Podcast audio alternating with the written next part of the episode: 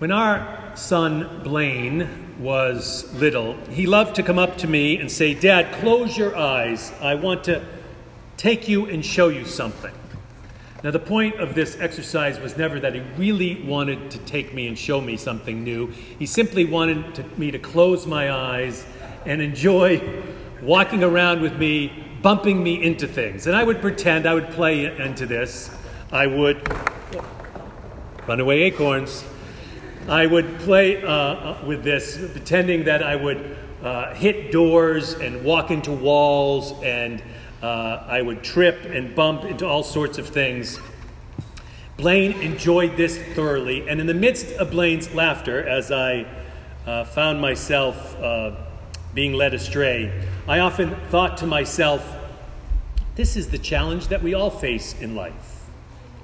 Too often in our lives, we fail to envision where we're called to go. We bounce around making decisions in the moment, not really listening to the guidance that we're given, and not knowing really where we want to go. We usually end up someplace else. The scriptures, the Bible, is full of uh, suggestions for us about this. This is why the author of Proverbs said, Without vision, the people perish. Now, in the scriptures, when we hear that word vision, it, it doesn't mean physical sight, or this vision doesn't mean even our personal ability to have insight into our future. It means specifically God's vision. Without God's vision, people perish. People are in trouble. People miss out on the fullness of life that's possible for them. But as Isaiah wrote, for those who wait for the Lord, some translations say for those who hope for the Lord, for those who wait for the Lord, who wait for uh, where God would guide them, where God would lead them, it's a different story. When we exchange our plans, our visions for God's plans, God's vision, we hear that God shall renew our strength. We will mount up with wings like eagles. We will uh, walk, run and not be weary. We shall walk and not be faint. That seems pretty good. Especially in those weary filled times of life that we find ourselves in. Think of the weariness those folks must be feeling up in Lawrence and Andover and North Andover after the gas explosion. Think of the weariness of the folks in the Carolinas who are suffering from rising water. Think of your everyday weariness in the midst of challenges and struggles and uncertainties that we face. We can't rely always in the midst of the difficulties of our lives on what we just think feels good and feels right. Someone said one half of our problems come from wanting our own way, and the other half of our problems come from getting our own way. The focus here is our own way and not God's way for our lives. So, the question I put before you this morning is what is God's vision for your life? What is God's vision for our church? I hope that these two questions are something that you think about often in your journey. We are asked continually to rethink our own personal point of view. As we heard Paul write in his letter to the Romans, we're called not to be conformed to this world, but to be transformed by the renewing of our minds so that we might discern what is the will of God, what is the vision of God for our lives. And this is not an easy process. Uh, we like to keep on that hard shell. Uh, we don't like to change. People fear change, people feel transformation. You think of the acorns I showed the kids this morning. We develop a nice hard shell that keeps us at times from being rooted in what should we be rooted in so that we can feel the light and the nourishment of God and grow in the ways we're called to go, grow. It's hard to change. I remember reading once a letter written to President Andrew Jackson in 1829 from the governor of New York who was very concerned about something.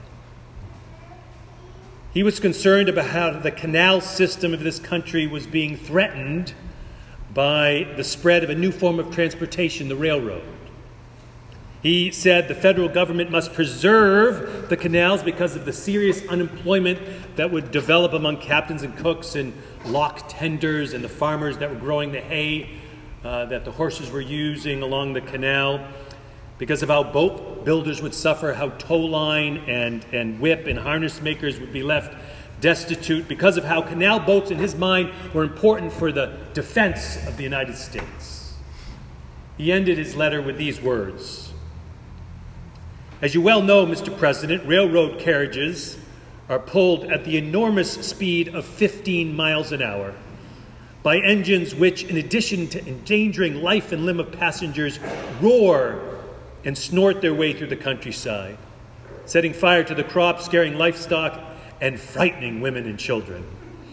The Almighty certainly never intended that people should travel at such breakneck speed. Change is hard. Of course, in the late 1800s, the railroad came and became one of the most dominant force, both financially and politically, in the country. And then, of course, cars came very soon after the railroads came. And of course, the leaders of the railroad industry did not take advantage of the unique position that they found themselves in to participate in this new development in the transportation industry, they saw themselves in the train business. They didn't see themselves in the transportation business, and this is why they became that textbook example that Tom Peters wrote about long ago in The Search for Excellence. Uh, the textbook example of how companies fail to recognize fundamentally what business they are in. The railroads couldn't see that their ultimate goal shouldn't be the preservation of a particular system of transportation, but instead to try to provide effective transportation itself. So we need to ask ourselves, as individuals, as individual Christians, as children of God, we need to ask ourselves as a church, what business are we in?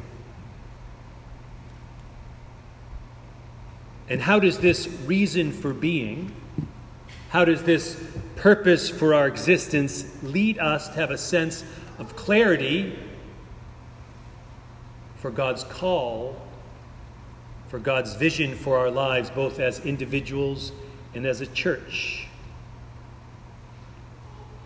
You know, in a way, in some ways, when we gather for these tables of eight that we'll be gathering for at the end of September, certainly an important part of that is getting together, getting to know each other. But another important part, important part of that is to think together about our vision for our church. Not our vision, but what's God's vision for our church. Henry Nouwen once wrote that the greatest temptation of our lives is to deny our role as a chosen people and so allow ourselves to be trapped in the worries of the, our daily lives. To deny our role as a chosen people and so allow ourselves to be trapped in the worries of our daily lives. To al- deny ourselves that vision that God calls for us as individuals because we're so busy about unimportant things. It's so easy to be busy doing things that we forget about what we should be busy about.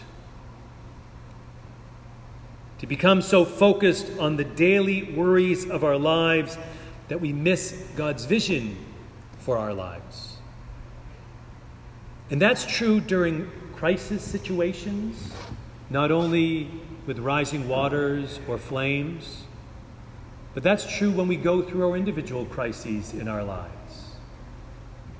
Are we remembering in the midst of the most difficult times of our lives and the most struggling times of our lives what God's vision is for our life.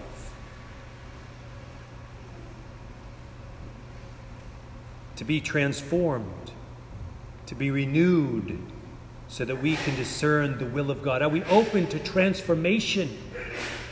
Or have we built such a shell around us that we're not allowing our roots, that foundation that we need to be strong enough so that we can grow in new light, feel nourished by the love and the grace of God.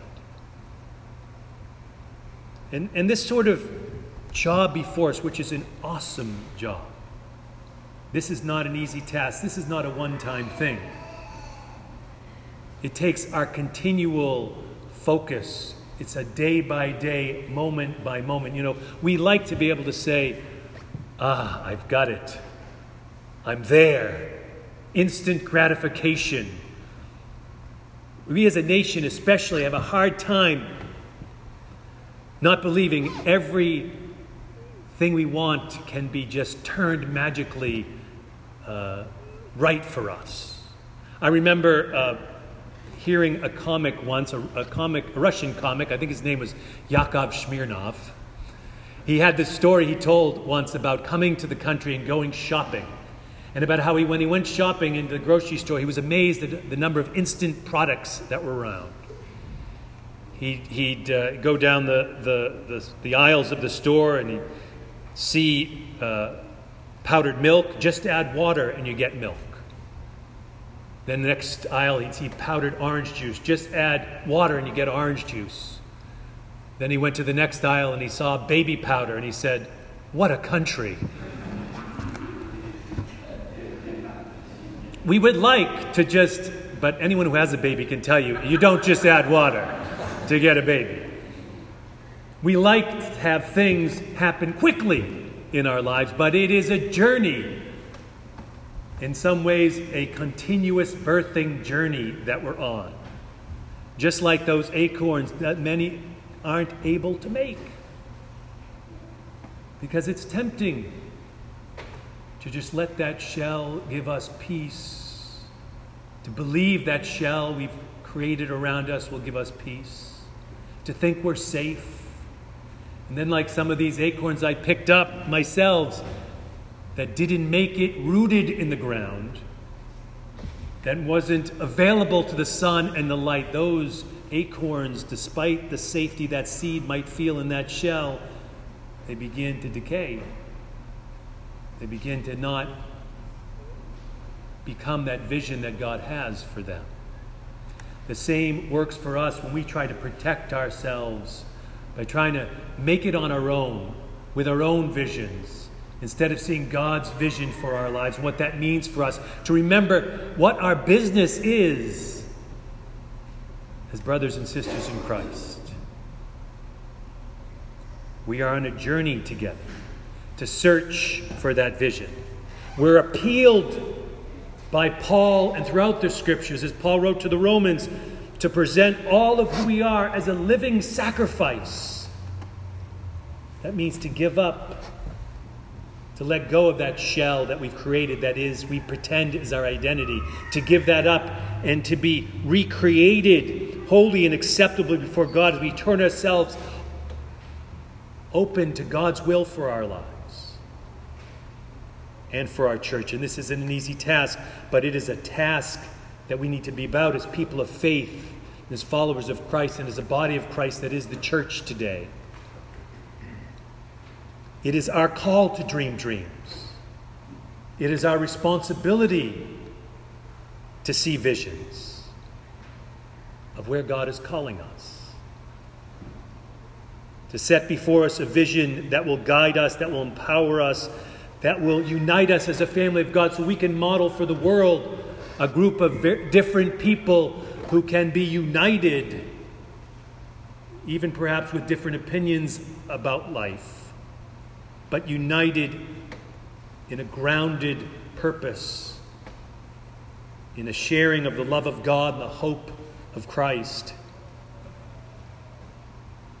As disciples together with a common purpose, I look forward to this journey that when I look forward to this process into what God has in store for you as individuals, what God has in store for me as a child of God, and then what God has in store for us as a people of God. Let us pray. Gracious and loving God, we come before you this morning and every morning wrapped up with those concerns of our lives, trying to protect ourselves so closely for those ways that we've defined ourselves, whatever that might mean. But God, you have new ideas you have a vision. You have a calling. Open ourselves up to the possibilities you placed before us with hearts and eyes and ears wide open. Give us strength for that journey of discovery and exploration that we're all on.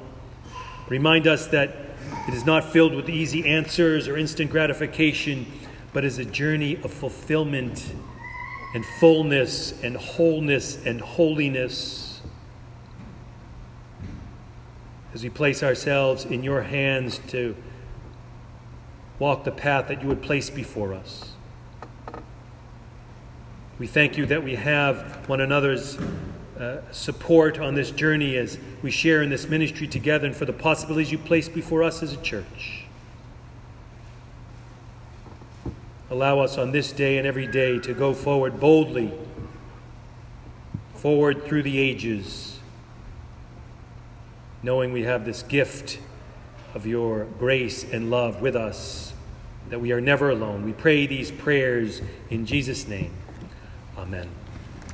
And now let's sing together in page 2175 of the Faith We Sing hymnal. Together we serve. Please stand in body or in spirit.